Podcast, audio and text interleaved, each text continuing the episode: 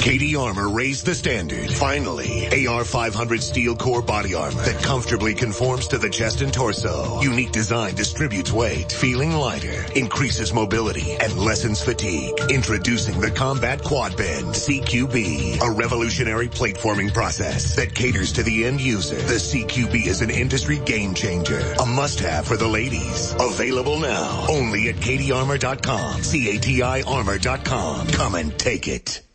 You've made a serious investment in protecting yourself and your family. You've purchased the gun, the ammunition, the training, and even secured a license to carry in your state. You know the Constitution and don't believe you should have to pay for a right that you already have, as written in the Second Amendment, but you are law abiding. Now you are considering the legal defense options you should have if you ever have to use a firearm. Self Defense Fund is a comprehensive litigation membership backing you on appeals, legal expenses, court costs, and more up to $1 million per incident and unlimited attorney costs per member. Discover selfdefensefund.com for yourself.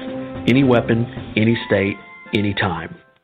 Rampant hacking, identity theft, mass surveillance. Defending yourself today is not an option. It's a requirement. Introducing the Conceal Shield Travel Pack from DefenderShield.com. Conceal Shield is cutting edge wireless blocking technology that eliminates all signals, including EMF, GPS, and RFID. Place cell phones, credit cards, IDs, and other trackable items into the Conceal Shield and they become totally invisible. Get Conceal Shield now at DefenderShield.com. Use promo code CONCEAL for 10% off. Guard your privacy, secure your data, and protect your health with Conceal Shield. This is James Edwards, your host of the Political Cesspool. Folks, I want you to subscribe to the American Free Press, America's last real newspaper. Against all odds, AFP has and continues to publish a populist, independent print newspaper with an unparalleled track record. Founded by a dedicated group of experienced patriots, AFP pulls no punches and tackles the most controversial and pressing issues facing America from an America First perspective. I've worked with the American Free Press since even before the beginning of TPC. Now that's something. You can subscribe to the print edition by visiting AmericanFreePress.net today or simply pick up a handy digital edition subscription. However you do it, subscribe to the American Free Press, America's last real newspaper, by visiting AmericanFreePress.net or by calling 188-699-NEWS, AmericanFreePress.net. Are you prepared to bug out? Infidel Body Armor and an Army Ranger have produced a high-speed DVD and book to show you how to drive in combat, patrol, and how to survive in combat. Skills you'll need when it hits the fan. Go to drivendvd.com. drivendvd.com. Now's your chance to get the last of the Resolution Radio Blood Tees. Only a few left available before we try to do a reorder. This has been a high selling item and we really appreciate everyone's support getting this shirt and showing their pride as well as showing their heritage. Nothing counts more than blood. Get yours today from Resolution Radio. Only $25 plus $5 shipping and handling. It really helps the network improve and you really get a great product to showcase what you truly believe in. Nothing counts more than blood. Only from Resolution Radio at resolutionrdo.com. Send check, money order, or well concealed cash to Sonny Thomas at P.O. Box 27, Springboro, Ohio 45066. That's Sonny Thomas at P.O. Box 27, Springboro, Ohio 45066.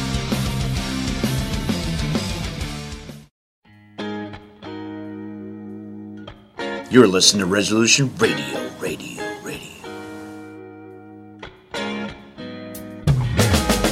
ResolutionRDO.com. Welcome to Season 6 of the Farm Podcast, episode 19, starting off the new year right. We are part of the ConcealedCarry.com network of podcasts. In this episode, we'll be talking to Dr. John Lott from the Crime Prevention Research Center about their research into crime and firearms. Also, want to ask everybody listening give us a five star rating in your favorite podcast app. Help other instructors find us by sharing our podcast with them. If you find them valuable, I'm sure other instructors that you come in contact with will find it interesting too. We're always trying to make interesting topics for instructors to make it worthwhile for our listeners and keep you informed. This episode is also brought to you by our friends at the FTA, the Firearms Trainers Association. Visit their website at ftaprotect.com to learn more about their instructor coverage offer and their competitive pricing. All certified instructors can apply for FTA coverage. And remember, for listening to this podcast, you can get 10% off on your policy by entering promo code FTP10. And when we say all certified instructors, that goes for NRA certified, USCCA certified, Range Master certified. Even if you're post certified, you qualify. So check them out. This episode is brought to you by POM Pepper Spray. Palm has been an innovator in pepper spray technologies for several generations and continues to deliver the best formula and the best delivery system. POM sells inert, water filled units for instructors to utilize in training scenarios to help students understand the delivery system and train for those defensive scenarios. POM is available in belt clip, keychain, and snap quick release systems. POM is the smallest half ounce personal carry unit available on the market. POM's flip top dispensing system raises the standard for performance and safety with the strongest legal formula in 10 seconds of continuous spray or 20 half second burst. Learn more and buy your unit at pompepperspray.com. We bring this podcast support the industry, the Second Amendment, and most importantly, every firearm instructor in America that dedicates time and energy into making gun owners more knowledgeable. Today, we're joined by Dr. John Lott from the Crime Prevention Research Center. Welcome, uh, John, and thanks for making time for coming on the podcast today. Well, thanks for having me on. I know we've talked over the last couple of years. Um, almost every time I see you, we we talk about how things are going and the books you've written, different things like that. So I'm really happy to have you on today because I think instructors uh, need to know where they can get good, solid information from. Um, you know, whether they agree or not is one thing, but it's uh, you know when you're looking at numbers, uh, we get flooded with that every day in uh, the mainstream media, and want to uh, make sure we got good sources uh, for our information. So, first question for you, John, is what is the purpose behind the uh, Crime Prevention Research Center? Well, we're a group of academics. I've been an academic most of my life. I was I've held positions at Wharton, University of Chicago, Stanford, Yale, uh, places like that, and uh, I uh, I was chief economist for the U.S. Sentencing Commission, and I was uh, more recently senior advisor for research and statistics in the U.S. Department of Justice. And I and the other people that are associated with the center kind of know where the numbers are. And there are lots of false and misleading claims that get put out there all the time. Uh, mm-hmm. And we just want to make sure that people have accurate information on uh, on the different claims that are being made there, because I think it it affects people's safety, uh, and that's what got me involved in this. I don't, and the center doesn't make Second Amendment type arguments. Um, you know, it's not what got me involved. I don't, you know, I, there are lots of others who deal with Second Amendment type issues. To me, what got me involved was what makes people safer, what saves people's lives, and that's uh, that's what I focused on. Mm-hmm. And specifically, the things that you can prove with the numbers for it versus going along and skewing them one way or the other to serve a political uh, need.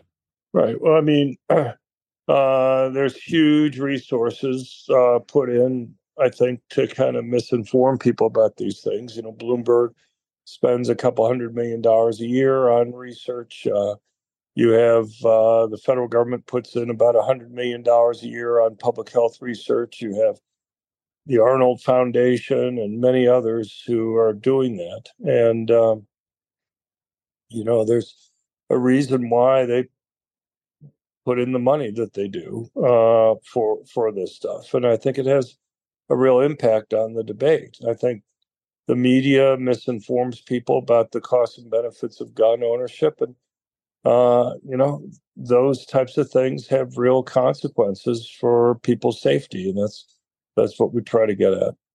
Mm-hmm.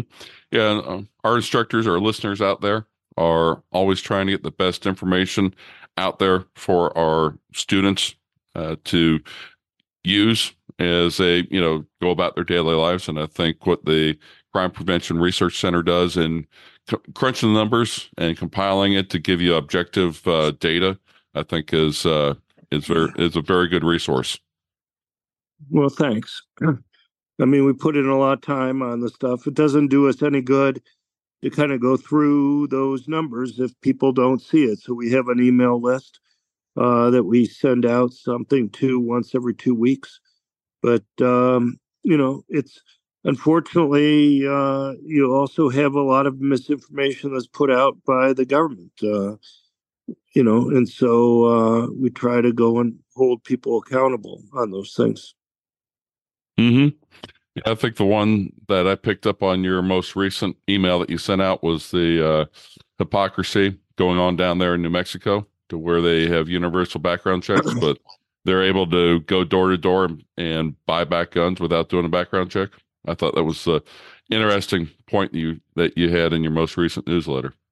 Right. Well, I mean that's a little bit different than what we normally do. Uh, mm-hmm. But given that they were blaming me for the trouble that they had supposedly gotten into by doing that, I thought it was kind of funny uh, to include it. Um, you know, I've I've written a lot on these universal background checks. I've written a lot on background checks, and um, I think there are real problems with the current system. Uh, but uh, you know, they it was just a simple case in their instance where they say, "Well, we have a good reason for violating the law," and I would go and argue, "Well, you know, if you have a female friend of yours who's being stalked or threatened, and she calls you up in the evening and she asks you if she can temporarily borrow a gun until she's able to go and legally purchase one.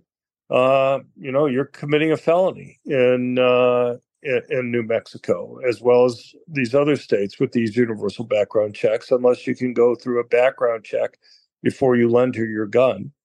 And uh, you know, I assume a lot of people would view that as as a good reason too. But uh, they would prosecute. They would advocate that somebody who did that should be prosecuted, even if they knew that the woman that they were lending their gun to temporarily was uh, a law-abiding person who had no criminal background and was well trained.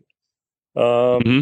You know, but uh, you know, it's uh, uh you know, so it's just was too good. And and then the fact that they were blaming me for it, you know, they don't even understand the uh, uh, the objections that I've had to the background check system. You know, so much of uh, of gun control advocates keep on saying they just want reasonable gun control laws, and my response has been, look, I just want reasonable fixes uh, to the mistakes and the errors and the uh, and the cost of of these background checks. So, you know, Biden or somebody else will go and say, "Well, we've had four million dangerous prohibited people that have been stopped from buying guns because of background checks," and that's simply false.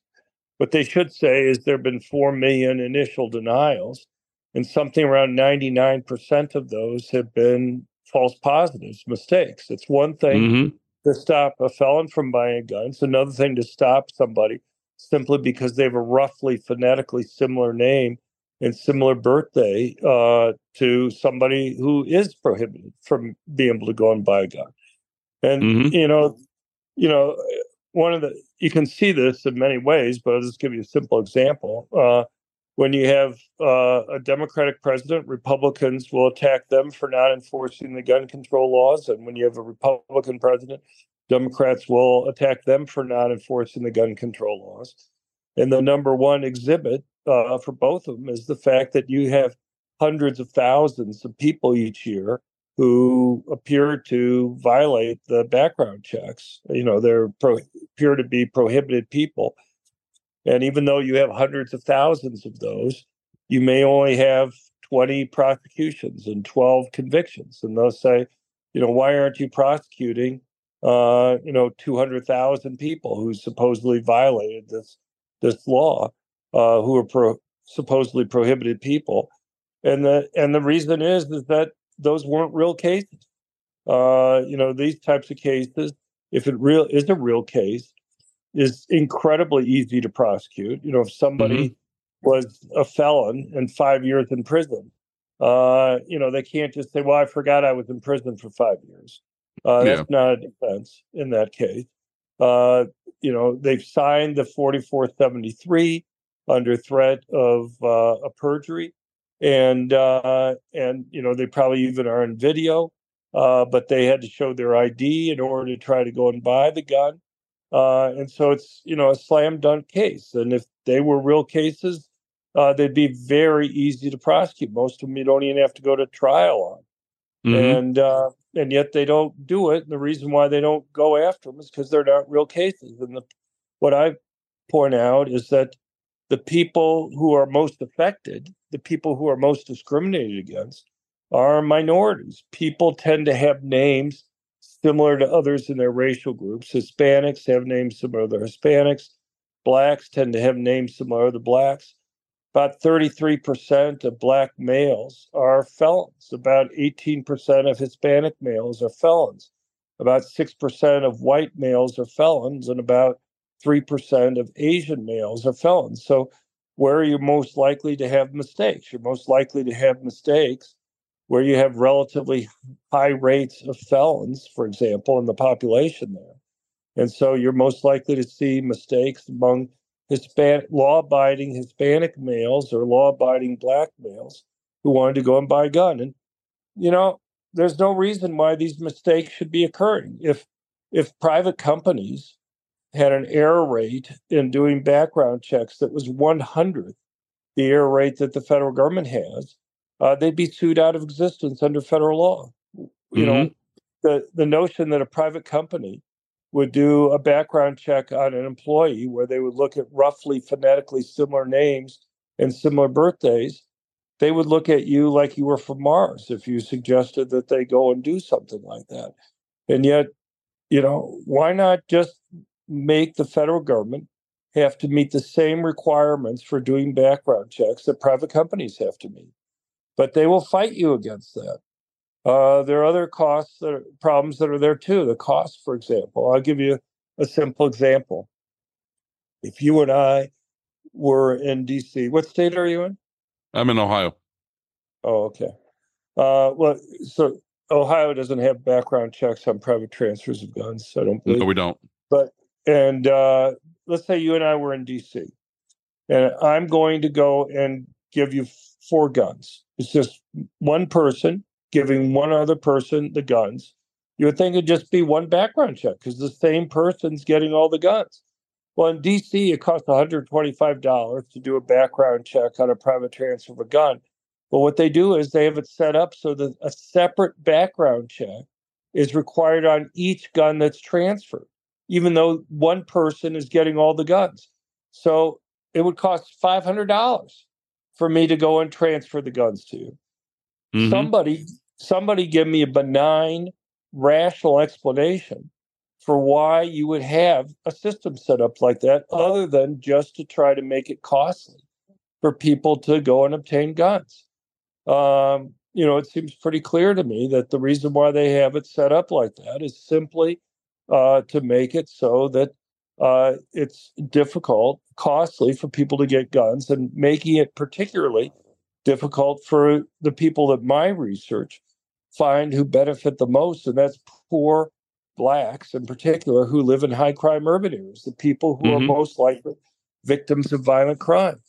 And so, you know, if if if you you you want to encourage people to go out of their way to go and do these background checks, do you make them have to pay these big fees? Is that going to encourage them to go out of their way to obey the law? No, it's going to encourage them to try to make the transfer without going through the background check. You don't mm-hmm. tax things that you want to encourage people to do.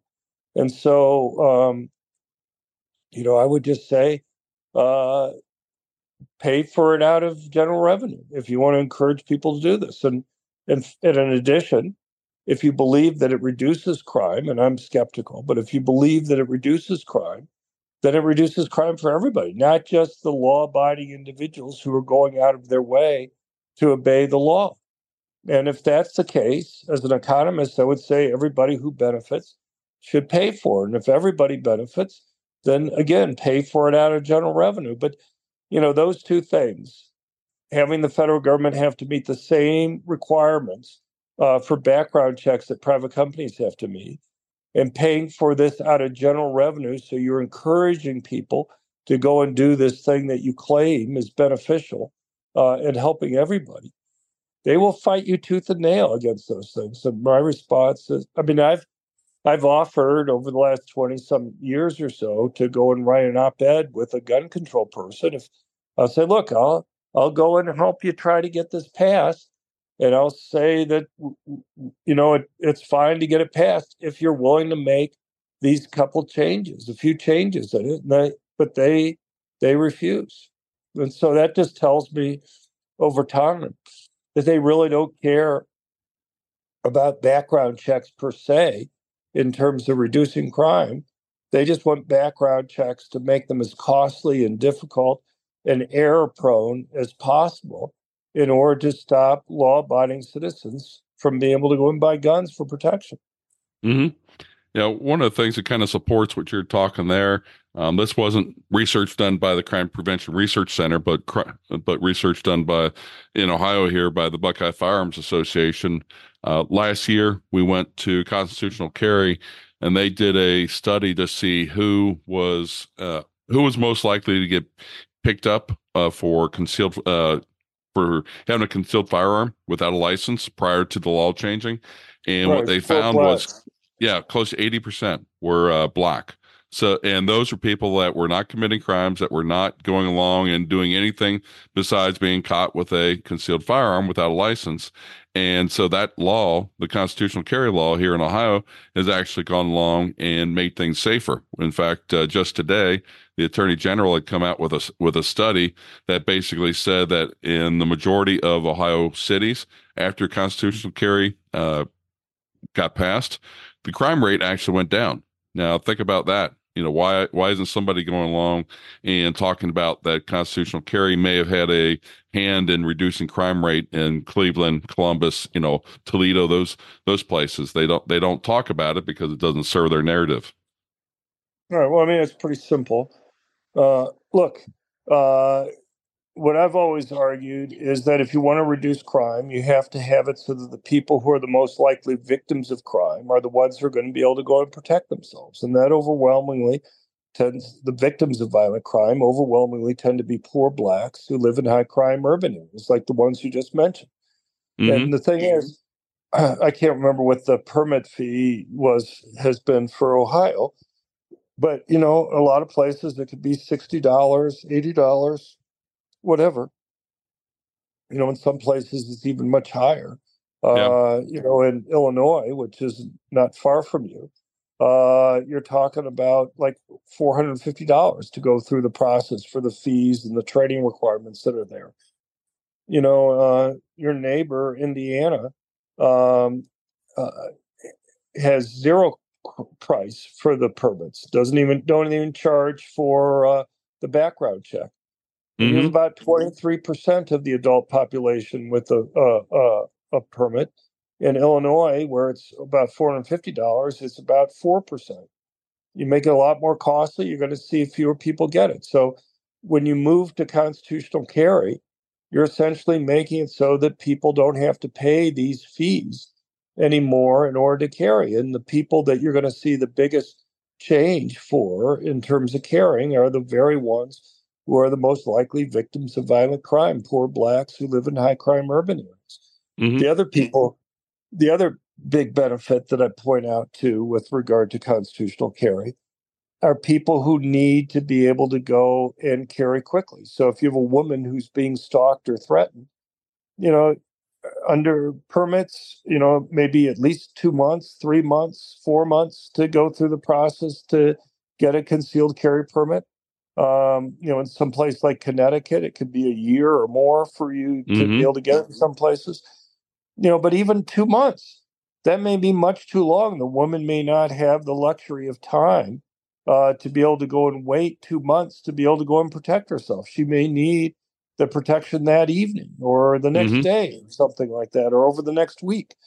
And so, um, you know, generally what you've seen with concealed carry over time is that usually the initial right to carry laws that got passed were fairly restrictive, had had high fees, had long training requirements, but and had lots of places where you were banned from being able to carry. And over time, the fees came down, the training requirements uh, got reduced, um, and also the li- long list of places that were listed as prohibited places were eliminated, and uh, and you saw more people carrying, and constitutional carry has really just been a continuation of that trend. Hmm. Definitely, and and the one thing point out every time something is proposed, you know, concealed carry, reducing training requirements, reducing the cost, constitutional carry, there is always a scream that there's going to be blood in the streets because there's going to be shootouts in the street and everything else like that. I can say it firsthand, being an Ohio resident and things, that with constitutional carry here in Ohio, um, hasn't changed.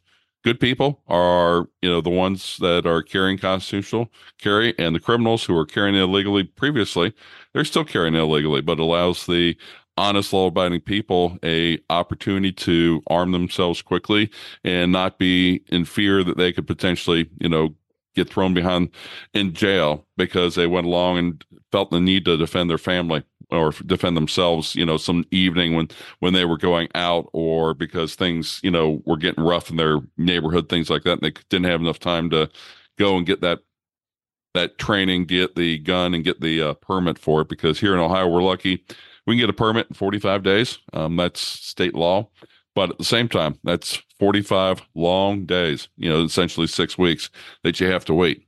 And that's after you've you've gone long and gotten your training done and you fill it right. paperwork. So it's more than that. And that's where I'm supportive of constitutional carry uh, from a rights perspective and also highly encourage people to go out and get training too because uh, you know having a firearm, knowing well, how to use it properly is uh, is is your is everybody's responsibility.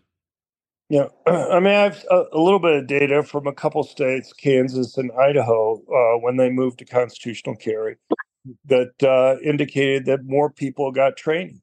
Mm-hmm. Uh, and uh, you know, I don't know if you if data exists in Ohio, if people have, you know, and a lot of trainers have could kind of tell you what's happened to the number of the demand that they've had for their classes uh, over time, uh, before and after. But I mean, if that's available, that would be interesting too. But you know, more people are caring, and uh, these are law-abiding citizens that don't want to get in trouble, and and so they go and get training. One thing that's happened is that when you move to constitutional carry, I think the type of training that they get is actually improved. Uh, in a Agreed. lot of states, in a lot of states, politicians just can't help but get involved in determining what the training uh, is going to encompass. And just as you have all sorts of crazy restrictions when right to carry laws first get adopted, uh, you'll see things like in states like Illinois and California and others. Uh, you know, you'll have like two hours on training on how to store your gun and uh, there'll be things in there that really are more indoctrination to try to scare people into not owning a gun than they're really useful uh, for individuals to go no because there are a lot of you know kind of misleading statistics that are there. And uh, um, and so what happens is is that you know it's kind of market driven uh, when you don't have the politicians involved in determining what uh, the courses are going to uh, involve, um, the market kind of goes and tries to figure out what the customers will find most useful and offer that to them. And mm-hmm. so the cost of the training goes down and it focuses more on things that are more useful uh, for the individuals there. And, and, you know, uh, and you see an increase in demand, at least in what I've seen so far for, for training. So we did a survey. So one of the things over time is uh, uh, concealed carry permit data has been really about the only hard data out there on gun ownership. Um, you know, you go and have surveys that are done, and one of the big problems with surveys is uh, people may be reticent to go and tell some stranger whether they own a gun or not. Mm-hmm. Um, you know, I'll give you a simple example. Uh, married women are about 15 percentage points more less likely to say a gun is owned in the home than married men are. Now, is, could it be that married men just aren't telling their wives that they own a gun? I suppose that's possible. Um, could you know could it be that married men brag about owning a gun even when they don't? Yeah, maybe. But I think uh, there may be a, also, at least to a non-trivial extent, some difference in the rate that a married man is willing to go and tell a stranger versus a married woman whether or not they have a gun in the home for protection. And uh, you know, it's just one example, for for instance, of uh, the types of things that you know there's something wrong with those types of numbers. And so we've been able to look at the number of concealed carry permits and the and who's getting them, and and uh, we put out our recent we put out an annual report on the number of concealed carry permits. Uh, this year, twenty or last year, twenty twenty three was actually the first year since I've started collecting data across the country where the number of concealed carry permits have fallen. It's a small drop, but every other year from 1998 on, uh, the number of concealed carry permits increased, and they were increasing by fairly large amounts. The difference this last year was basically in the constitutional carry states versus the others. You have 27 constitutional carry states and they actually had a slight drop in the number of concealed carry permits that was slightly larger than the increase that you saw in the other 23 states that still require that somebody has to get a permit.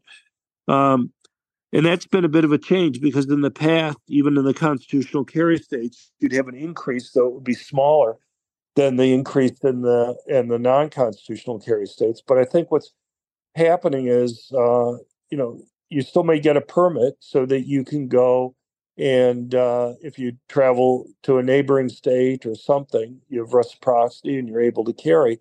But now that you have 27 constitutional carry states and you have lots of your neighbors that are very likely constitutional carry states, um, it's kind of reduced the incentive even to get a permit for that reason. Now, still lots of people do, but um, but you actually saw a drop. But the interesting thing is we know more people are carrying in those constitutional carry states. So we did a survey. We hired uh, McLaughlin and Associates uh, to do a survey for us, and for for general election voters, which may be different, obviously, than the general population, uh, we found about fifteen point six percent of adults, uh, general election voting adults, say that they legally carried a gun for protection. So that's pretty amazing increase over time. Mm-hmm.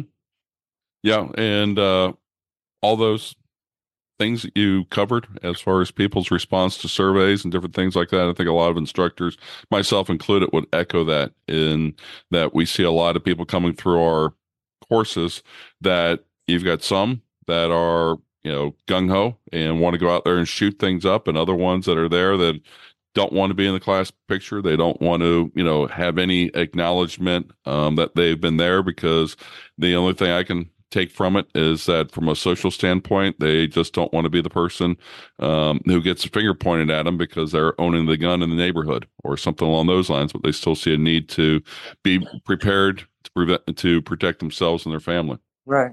Yeah, I agree. Mm-hmm. Yeah. Well, here, here's John's a, a very interesting co- conversation, and I hope the instructors will listen very closely uh, to your answer. But what can instructors do to help get this kind of information? Um, I'm going to have the Crime Prevention Research Center uh, link in the show notes so they can research there. But how can instructors help get this information out to their students so that students become a little bit more educated about what the true numbers are or how to read the uh, the the tr- numbers uh, truthfully? Right. Well, I mean, uh, I would recommend that they subscribe to our email blast. Uh, you say you you get them. We send out mm-hmm. once every two weeks. It shows kind of the latest stuff that we've been working on there, and um, uh, you know, I, I, I think it's important for a couple reasons for people to understand the numbers behind it because I think there's certain groups in society who benefit much more than others from having guns. Uh, the people, as I mentioned before, who are the most likely victims of violent crime, overwhelmingly poor blacks who live in high crime urban areas, and people who are relatively weaker physically, overwhelmingly women and the elderly. Uh, and I, I, think it's important that they understand the benefits. At the same time, the media and others are constantly putting out information there to try to scare people into not owning guns. Uh, and you see that in, in many different ways. You see that in terms of exaggerations about um, things like uh, uh, the risks of guns in the home for children. You know, you look in uh, years, you'll see maybe 30, 35 accidental gun deaths involving children under age 10 in the United States.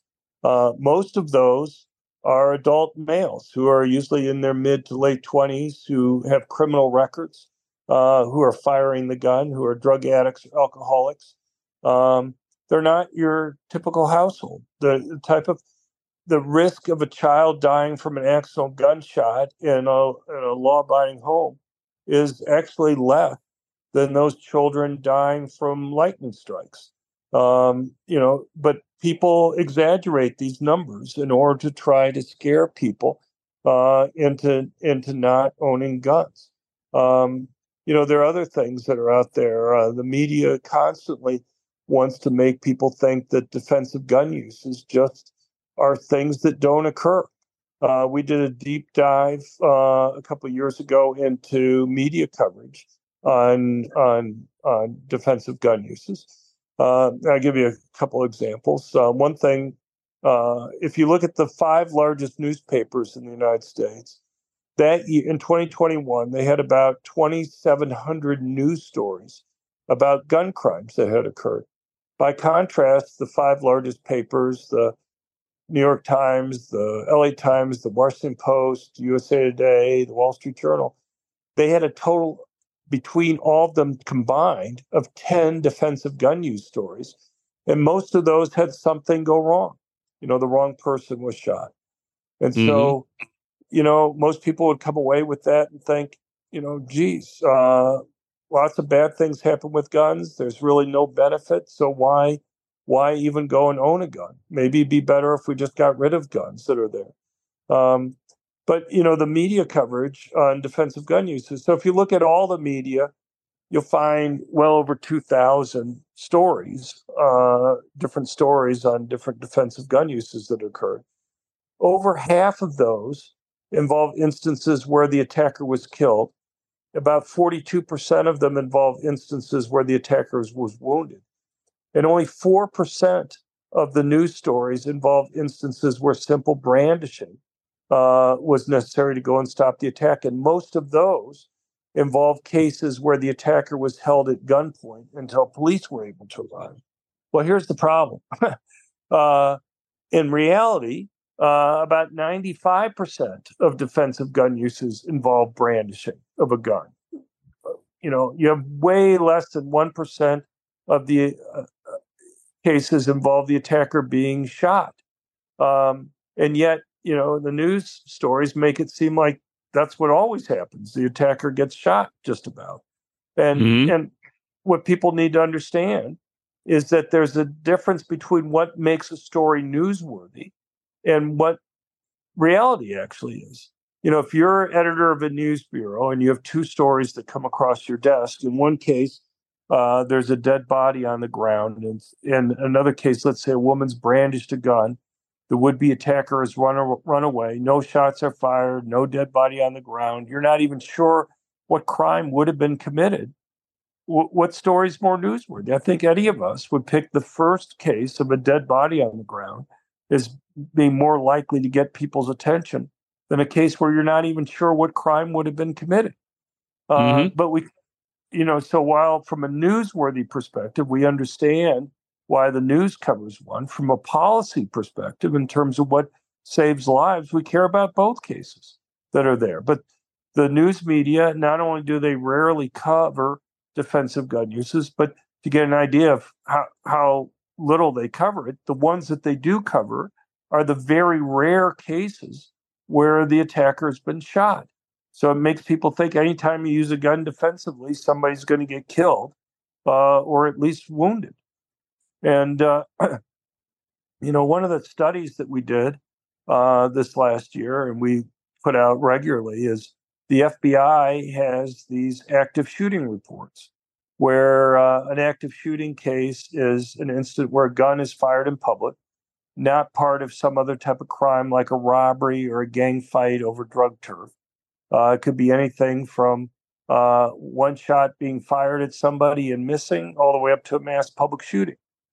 Well, if you look at the FBI reports from uh, uh 2014 through 2022, the FBI claims that there were uh, 303 of these active shooting cases, of which 14 of them uh, were stopped by a civilian legally carrying a gun.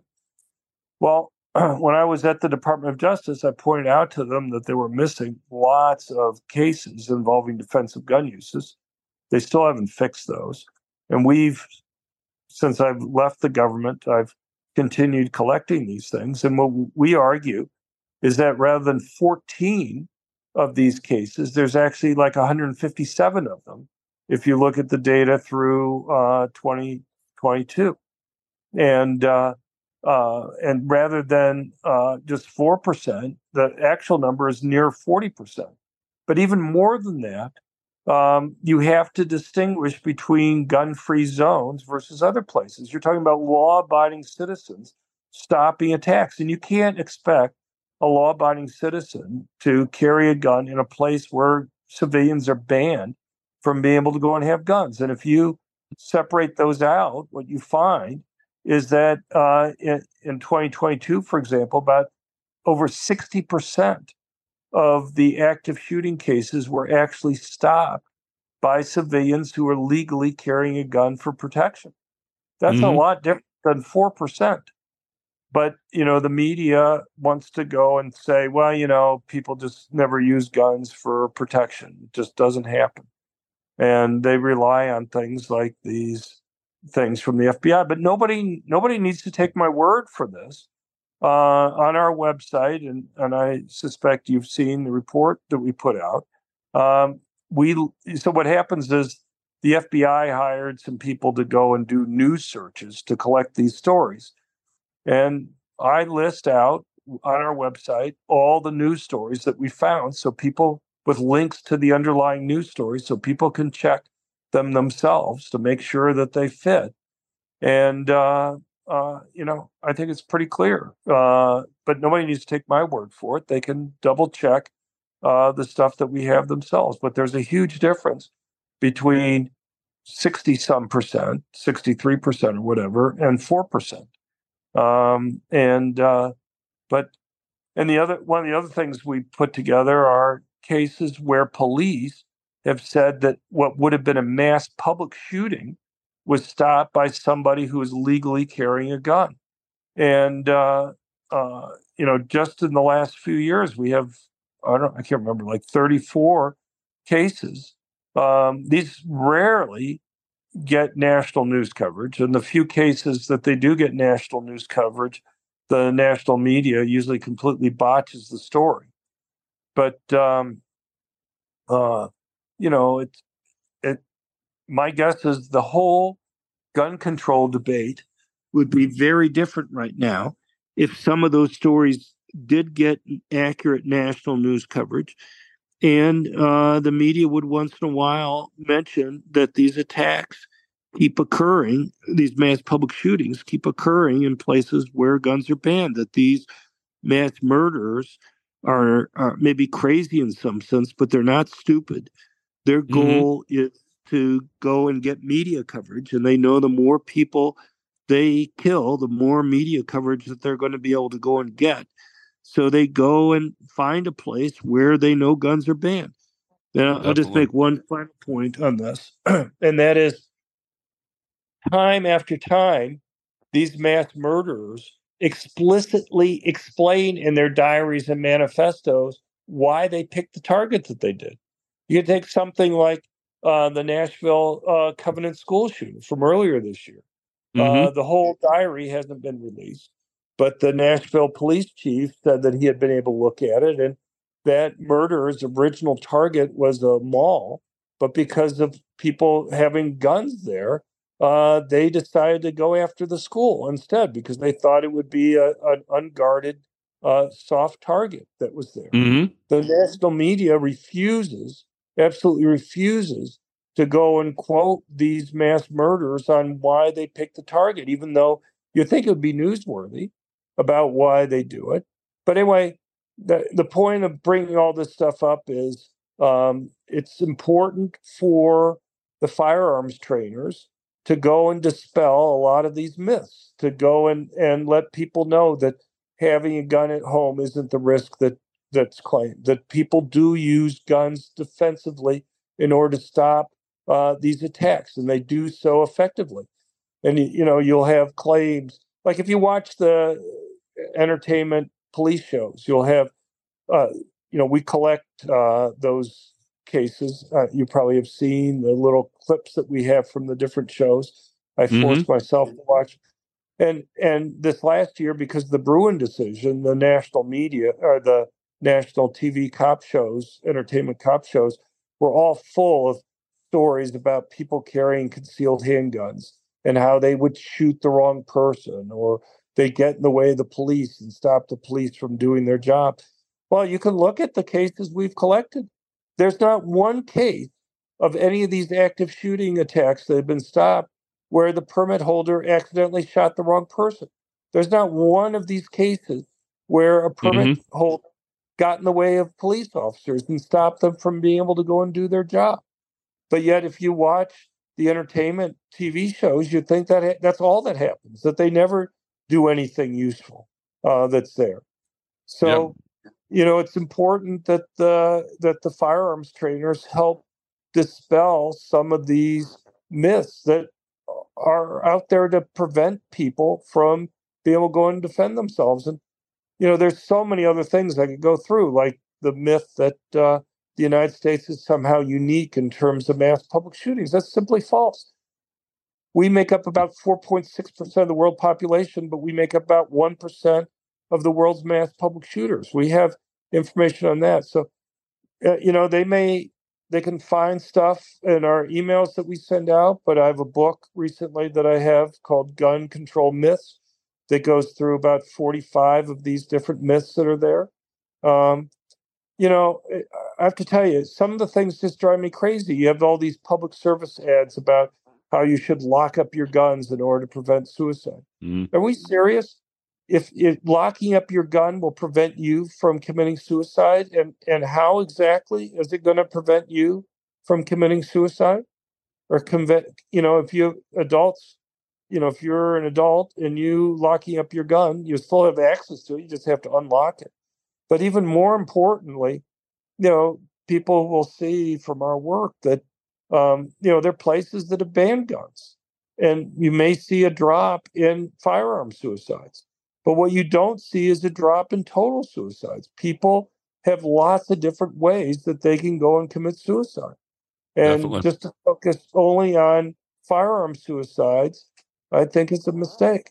So anyway, I won't go through it more, but I think there's a benefit in many ways for uh, firearm instructors to kind of properly educate people, and it doesn't really take that long to kind of go through a few things that they find that their students are particularly concerned about. Hey, John, you brought up uh, your books, and I've got many of your books and read them. They're very informative books. Um, where can read where can listeners go along and purchase your books?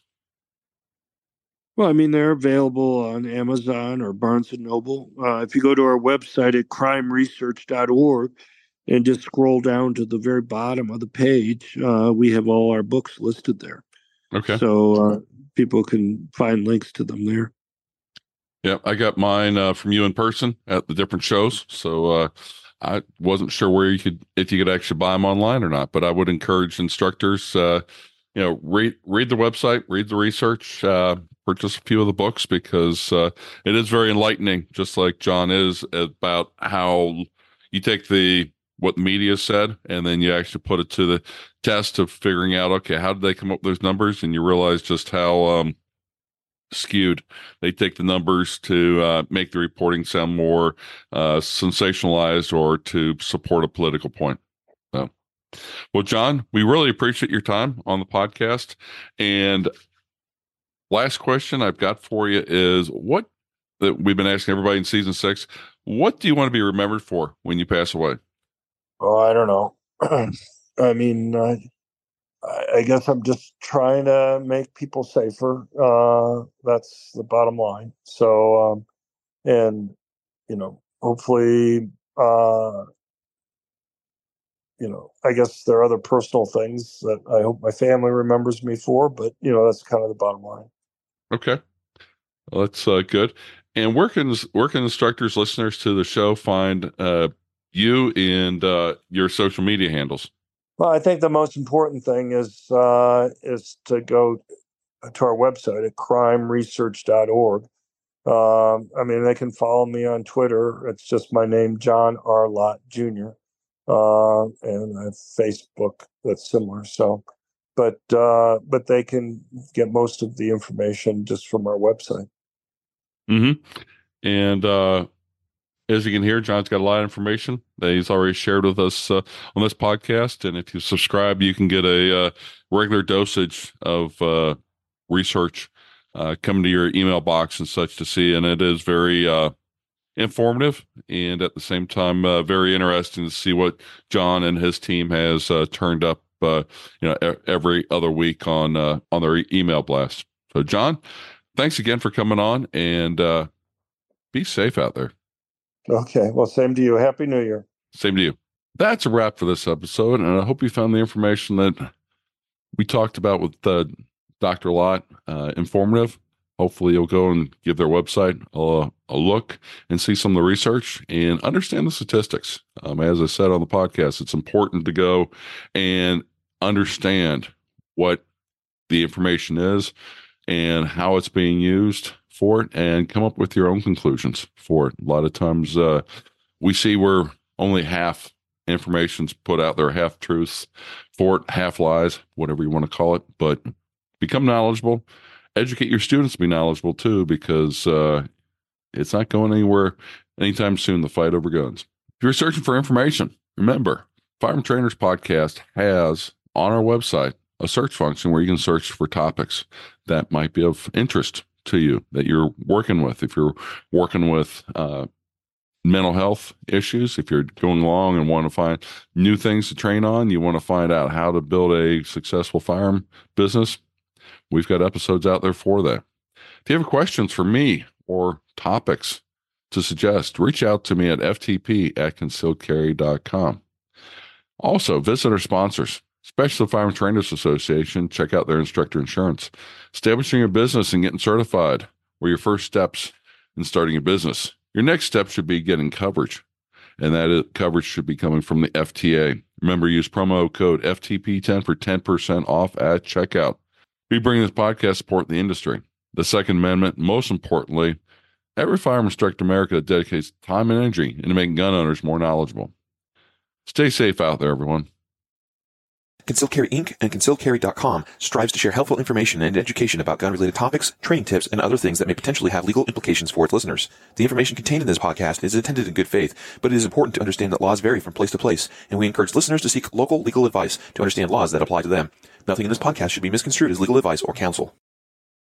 Counsel. Counsel. Counsel. Counsel.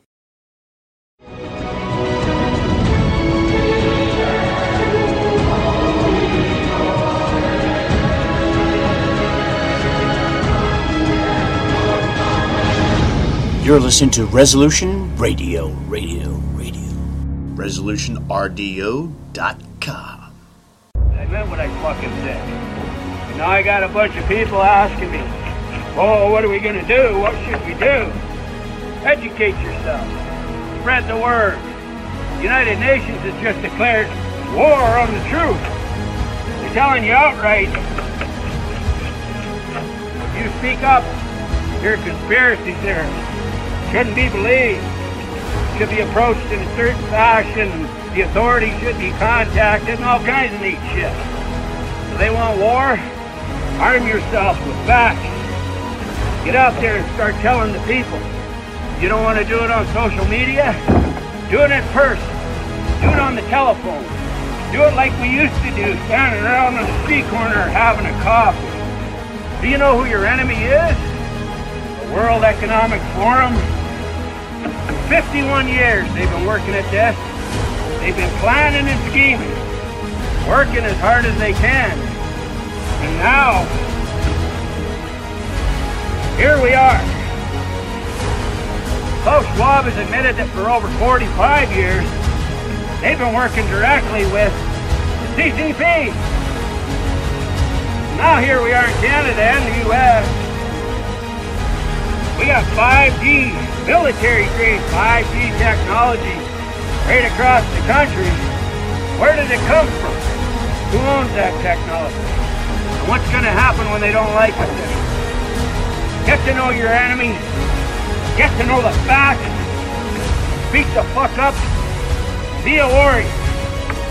That's what we need to do instead of following Marcus like a bunch of fucking sheep.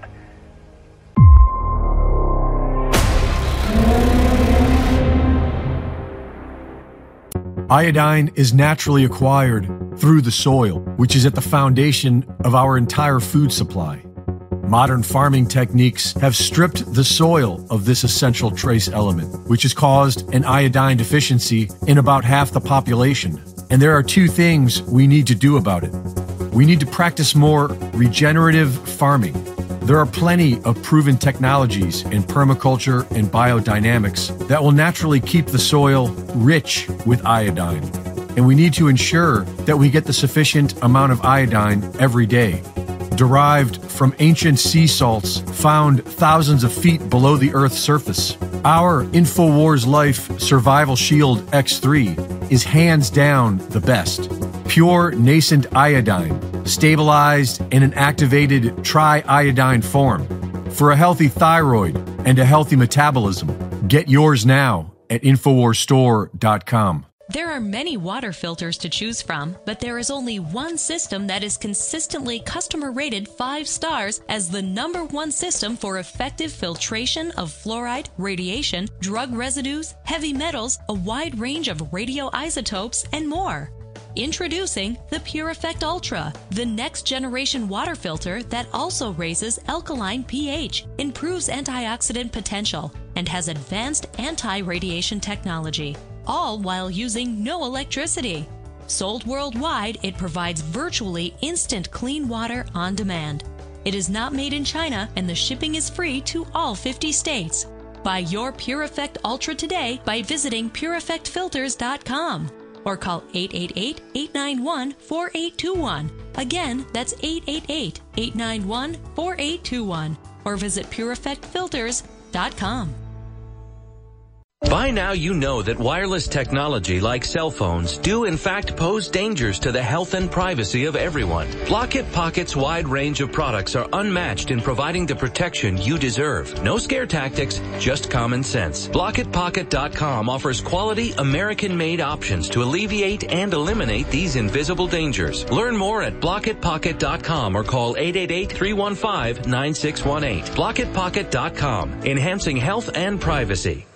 In the early 1900s, certain companies were off gassing highly toxic fluoride gases into the atmosphere. The surrounding communities began to get sick. Laws were enacted to compel these corporations to install scrubbers to convert these gases into fluorosilicic acid, still highly toxic but containable. Now these companies had a stockpile of this poison, and there was no affordable way to dispose of it. Lucky for them, one of their major stockholders was also the Secretary of the Treasury, who was responsible for the Public Health Service at the time. And by 1950, the US government began buying this toxic, untreated industrial waste product and dumping it into our drinking water. Reputable studies show that it's causing various cancers and other disease. With the Alexa Pure Pro, you can have clean drinking water and a remedy to this madness. Available now at InfoWarsStore.com. With the Lucky Land slots, you can get lucky just about anywhere. This is your captain speaking. Uh, we've got clear runway and the weather's fine, but we're just going to circle up here a while and uh, get lucky. No, no, nothing like that. It's just these cash prizes add up quick. So I suggest you sit back, keep your tray table upright, and start getting lucky. Play for free at LuckyLandSlots.com. Are you feeling lucky? No purchase necessary. Void where prohibited by law. 18 plus terms and conditions apply. See website for details. Purchase new wiper blades from O'Reilly Auto Parts today and we'll install them for free. See better and drive safer with O'Reilly Auto Parts. Oh, oh, oh, O'Reilly Auto Parts.